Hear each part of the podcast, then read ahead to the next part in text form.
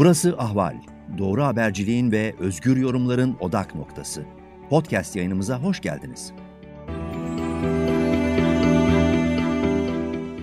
Merhaba sevgili dinleyiciler. Ben Zülfikar Doğan. Yeni bir yayınla tekrar sizlerle birlikteyim.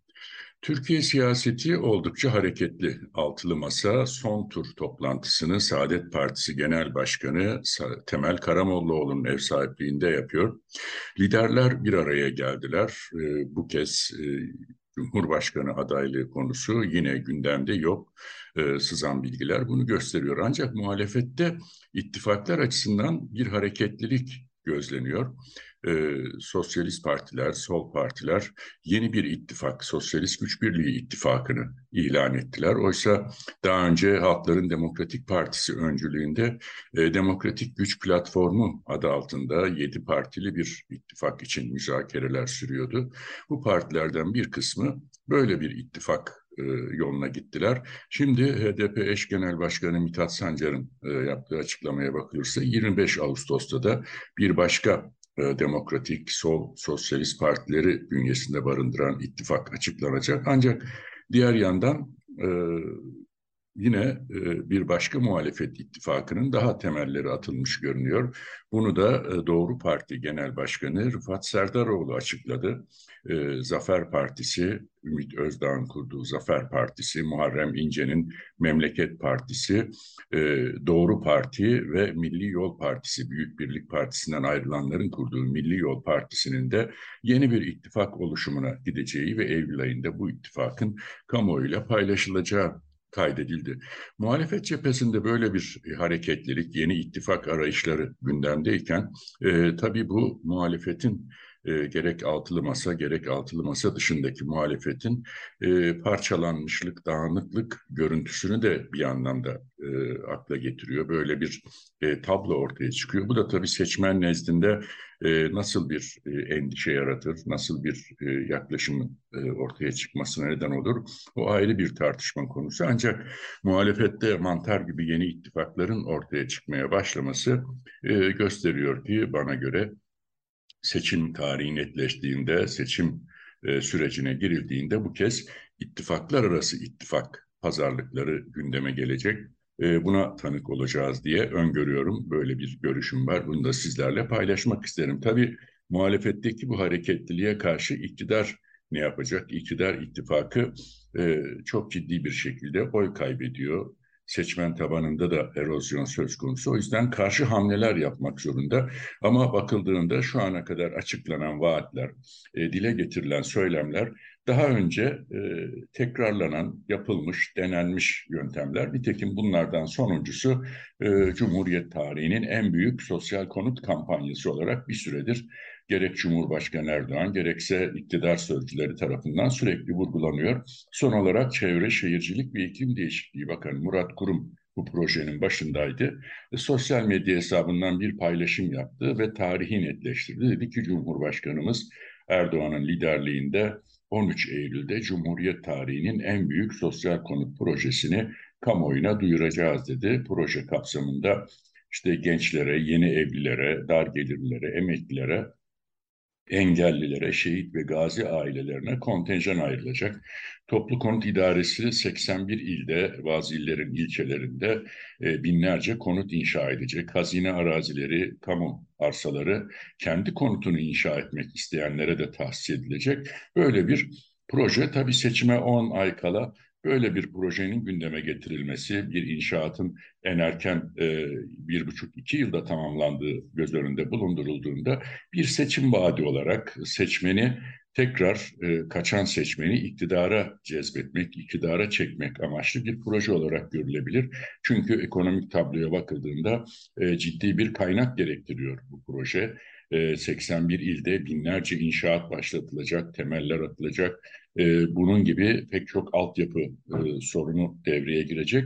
Kaldı ki bu inşaatların lüks malzemeyle yapılacağı, enerji tasarrufu ve çevre korumaya duyarlı olacağı da Murat Kurum'un paylaşımında yer alıyor. Oysa Merkez Bankası'nın son açıkladığı rakamlara baktığımızda konut fiyatları Türkiye ortalamasında yüzde 160,6 oranında artmış vaziyette.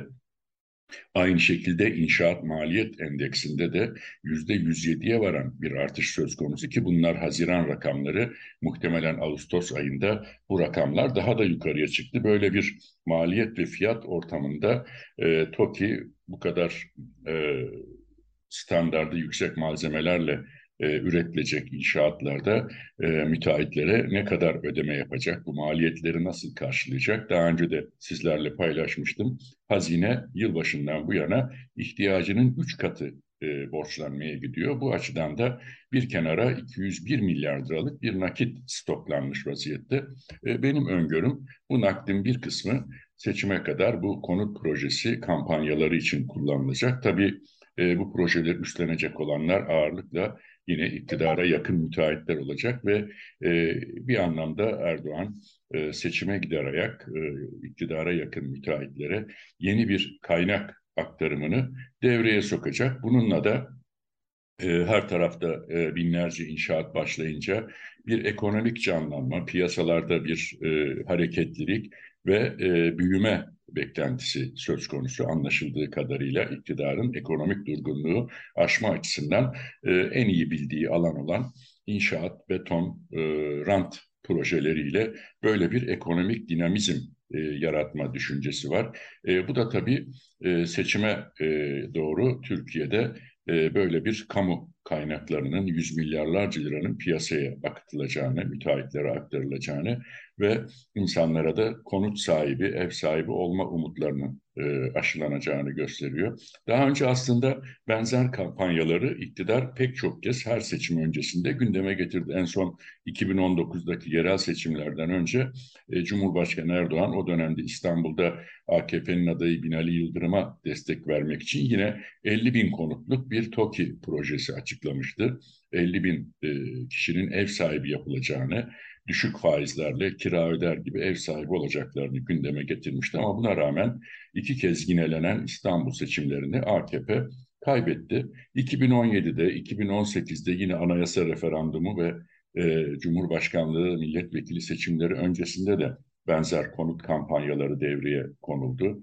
E, hatta kamu bankaları çok düşük faizlerle e, 18 yıla 20 yıla varan vadelerde krediler dağıttı. Ama bütün bunların iktidara dediğim gibi e, geri dönüşü oy olarak, potansiyel olarak şu anda fazla yansımış görünmüyor. Aksine oylarda, seçmen tabanında bir kanama söz konusu e, ve giderek de bunun arttığını e, ortaya çıkartan anketler var. Tabii seçim e, satım haline girildiğinde sandık insanların önüne geldiğinde e, bu kendisini nasıl gösterir o ayrı bir tartışma konusu.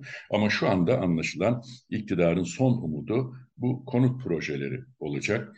E, bunun için çok ciddi bir e, kaynak aktarılacak. Bununla da e, istihdam, e, ekonomik canlılık, durgunluğu aşma yönünde Türkiye bir e, şantiyeye çevrilerek seçime kadar böyle bir algı yaratılmaya çalışılacak. Bunun tabii iktidara getirisi ne olur?